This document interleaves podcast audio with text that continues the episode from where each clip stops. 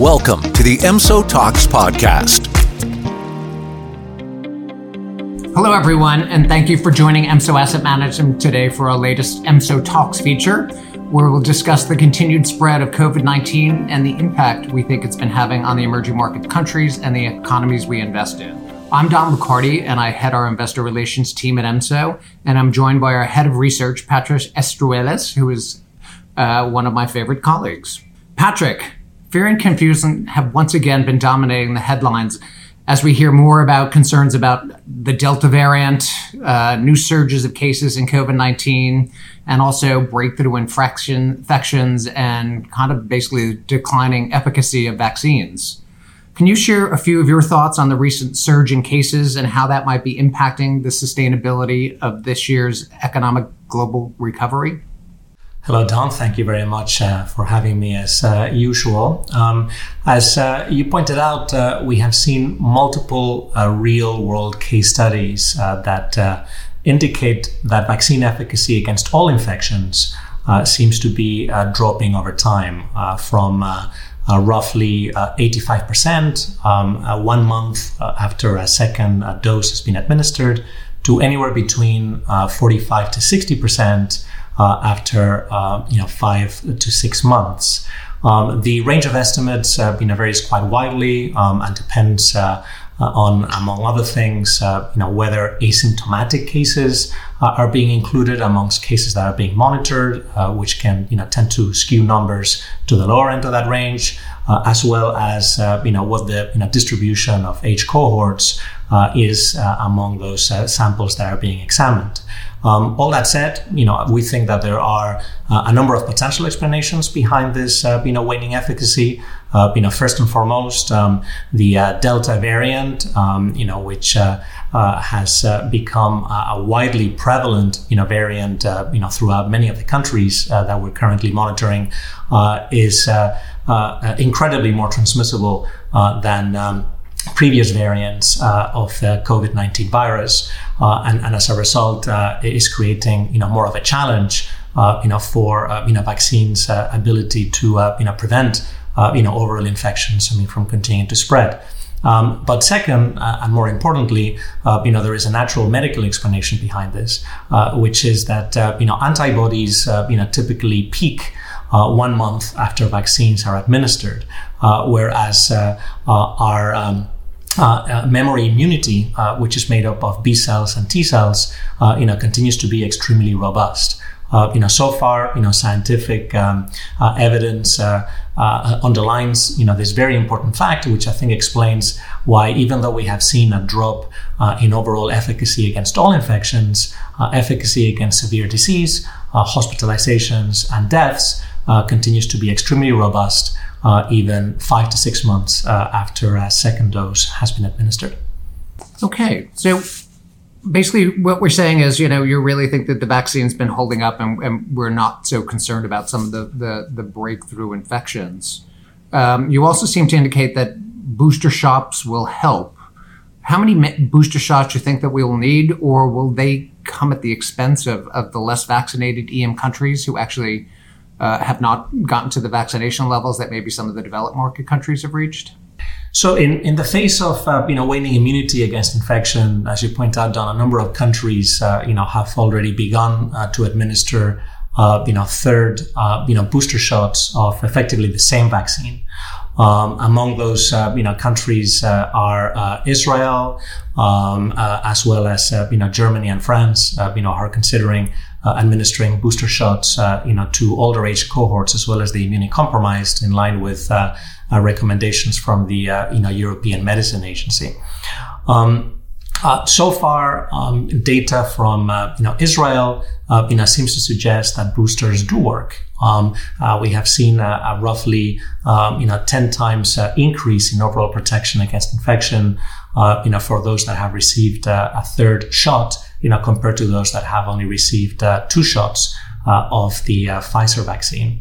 A key ethical question that has come up is whether the rollout of boosters in more advanced developed countries that have already vaccinated wide proportions of their population could undermine access two vaccines in emerging markets and frontier markets who have vaccinated much lower proportions of their overall population.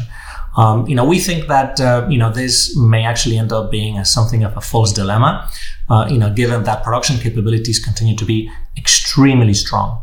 According to our estimates, global vaccine production capabilities are roughly at around 13 billion doses by the end of this year, and even if we were to account for the possibility of the US and the whole of the European Union administering a third dose to half of their populations by the end of this year, which we think is an extremely conservative estimate, we would still have excess vaccines available for countries that are lagging overall vaccination coverage of anywhere in the region of 4 to 5.5 billion doses. Currently, the COVAX program, which was a program that was set up last year to donate vaccines to those countries in need, estimates that frontier markets and countries will need somewhere in the region of 5 billion doses in order to be able to vaccinate their entire adult populations. We think that this is something within reach of existing production capabilities. Thanks, Patrick. Let me ask you, we've talked about herd immunity. So thinking about herd immunity, the level of vaccinations going on out there, and also, the potential for new variants in terms of new mutations that I think people are worried about. Can you tell us a little bit about, is herd immunity even possible, and what you think the future might look like? So early on in the pandemic, the hope, was that we might be able to achieve, herd immunity at, rates of anywhere between 70% and 75%. However, given the Delta's much higher transmissibility and the fact that the vaccines do not provide sterilizing immunity, that is, they don't necessarily prevent infections, from those that have been fully vaccinated to, those that have not. Herd immunity rates are probably only achievable at much, much higher levels of, coverage and immunity, probably somewhere in the region of, 90 to 95%. However, this is, not a lost cause, right? Given that, overall, population immunity is a product of both natural infections, as well as vaccine-induced immunity.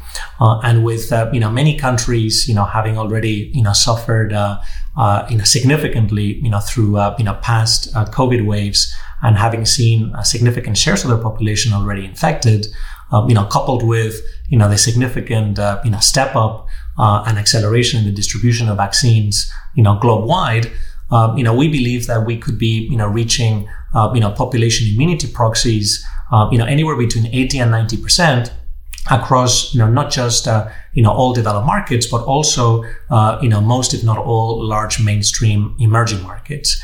There are a couple of exceptions, China, Japan, and a handful of other countries that, so far through the pandemic, have been, targeting zero COVID policies, i.e., relying on aggressive, contact tracing and testing, to dampen and suppress, localized, outbreaks of COVID, while, slowly rolling out, their own vaccination programs. They don't count on, significant, natural levels of immunity. So as a result, they will probably be lagging, other countries in their ability to hit, those, potential, immunity thresholds. Thank you, Patrick. I'm just trying to kind of summarize, I think, what I'm hearing from you. From my interpretation of your comments, it looks as though we expect there are going to be ongoing surges in COVID caseloads, with the associated level of hospitalizations and even deaths, which certainly it's quite socially devastating. But from what I'm hearing from you is, any of these new waves of COVID, at least from a financial or economic standpoint, I think you believe they're going to be less disruptive and expensive and impactful to the local economies. Is that what you're saying? I think that's a fair summary. COVID is, clearly not done with us, even though many of us would like to be done with COVID. And we will be seeing, multiple waves, across the course of the next fall and winter, as well as most likely all through 2022.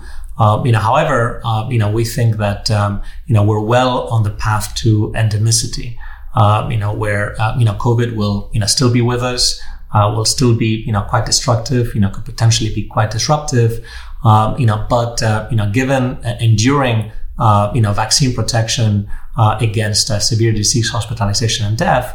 It should be a disease that I think we can all, begin to learn to live with, without experiencing, quite the same level of disruption. I mean, that we experienced, early in 2020 and certainly during the last winter, when we were only, coming to grips with what effectively was, a new pandemic without, having developed the necessary tools, to, provide us with the necessary protection, to deal with this pandemic. So at least the conventional wisdom, at least amongst EMSO, is that COVID is becoming endemic and something we're just going to have to learn to live with. It's going to flare up occasionally. Maybe we can talk a little bit about then emerging markets and how developing countries could or could not be left behind because they're vaccinating at a lower rate. And will EM underperform relative to developed markets?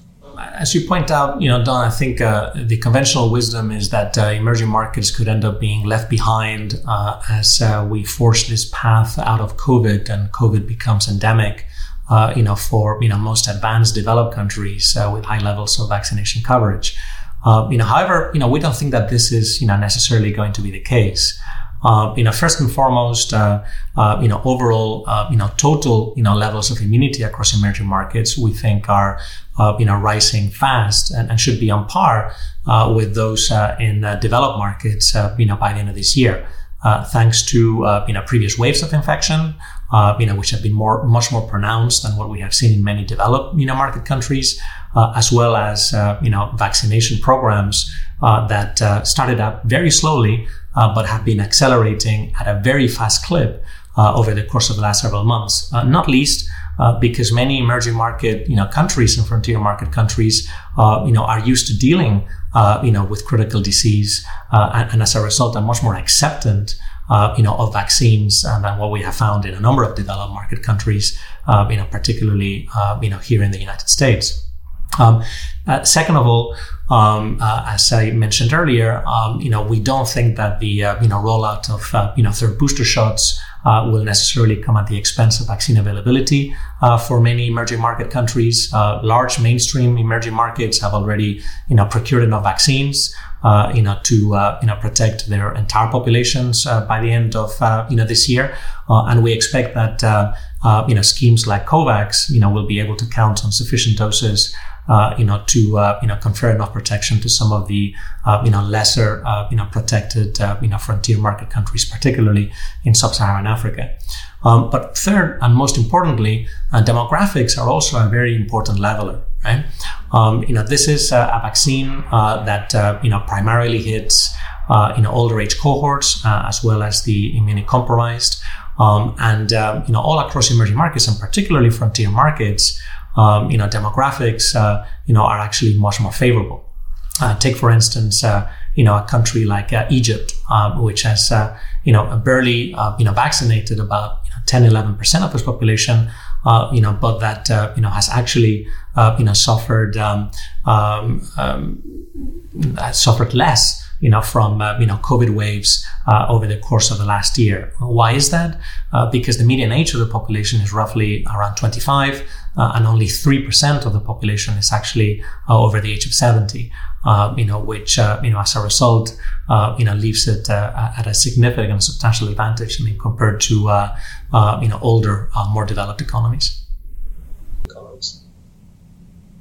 Great. Thanks, Patrick. Anything else we should talk about? There's certainly the economic impact, I think, maybe on markets or things like that in terms of, I think we've seen a few people betting on the reflation trade, and I don't know that has really come to play. But anything, in terms of looking at the differences in terms of where rates are going or what's happening between developed markets and EM in some of the opportunities you're seeing? So I mean, markets, seem to be, leaning against, the reflation trade. I mean, over the course of the, last couple of months, because of a number of potential explanations, which include, the possibility of a Fed policy mistake. I mean, as the Fed is considering normalizing policy, into a potential, slowdown cycle. In the fact that, fiscal, momentum will be, nowhere near supportive, next year. I mean, compared to this year, as many of the provisions of the COVID-19 relief fiscal bill that was rolled out, early in the spring, expire, going into next year. But also, fear that COVID is not done with us, and that new waves, breakthroughs, waning vaccine efficacy, and the possibility of new, more lethal mutations, will keep governments on the back foot, and will keep the consumer also on the back foot, and undermine the possibility of full-fledged global recovery that will bring us back to pre-COVID trends. We think that the market has, pushed, too hard against the reflation trade, over the course of the summer. And we believe that, at least, because of our, in-house views, on COVID and the likely evolution of the pandemic and how governments and the consumer are likely to react, to, next, inevitable waves, the reflation trade still has, something of a lease of life. As a result, we expect that, cyclical assets, including, value stocks, cyclical commodities, high yielding credit, as, including also, emerging market, currencies, that could benefit from, potential, additional inflows into, equities. I mean, that have underperformed significantly so far year to date. Could, potentially be poised to outperform, over the course of the next couple of months. Thank you, Patrick, very much for sharing your thoughts on COVID and, its impact on the markets. And again, thank you all for joining us today for our latest version of EMSO Talks. We'd be happy to speak with you about any questions you may have. Again, I'm Don McCarty and Patrick Esteruelas, and thank you for joining EMSO Asset Management today.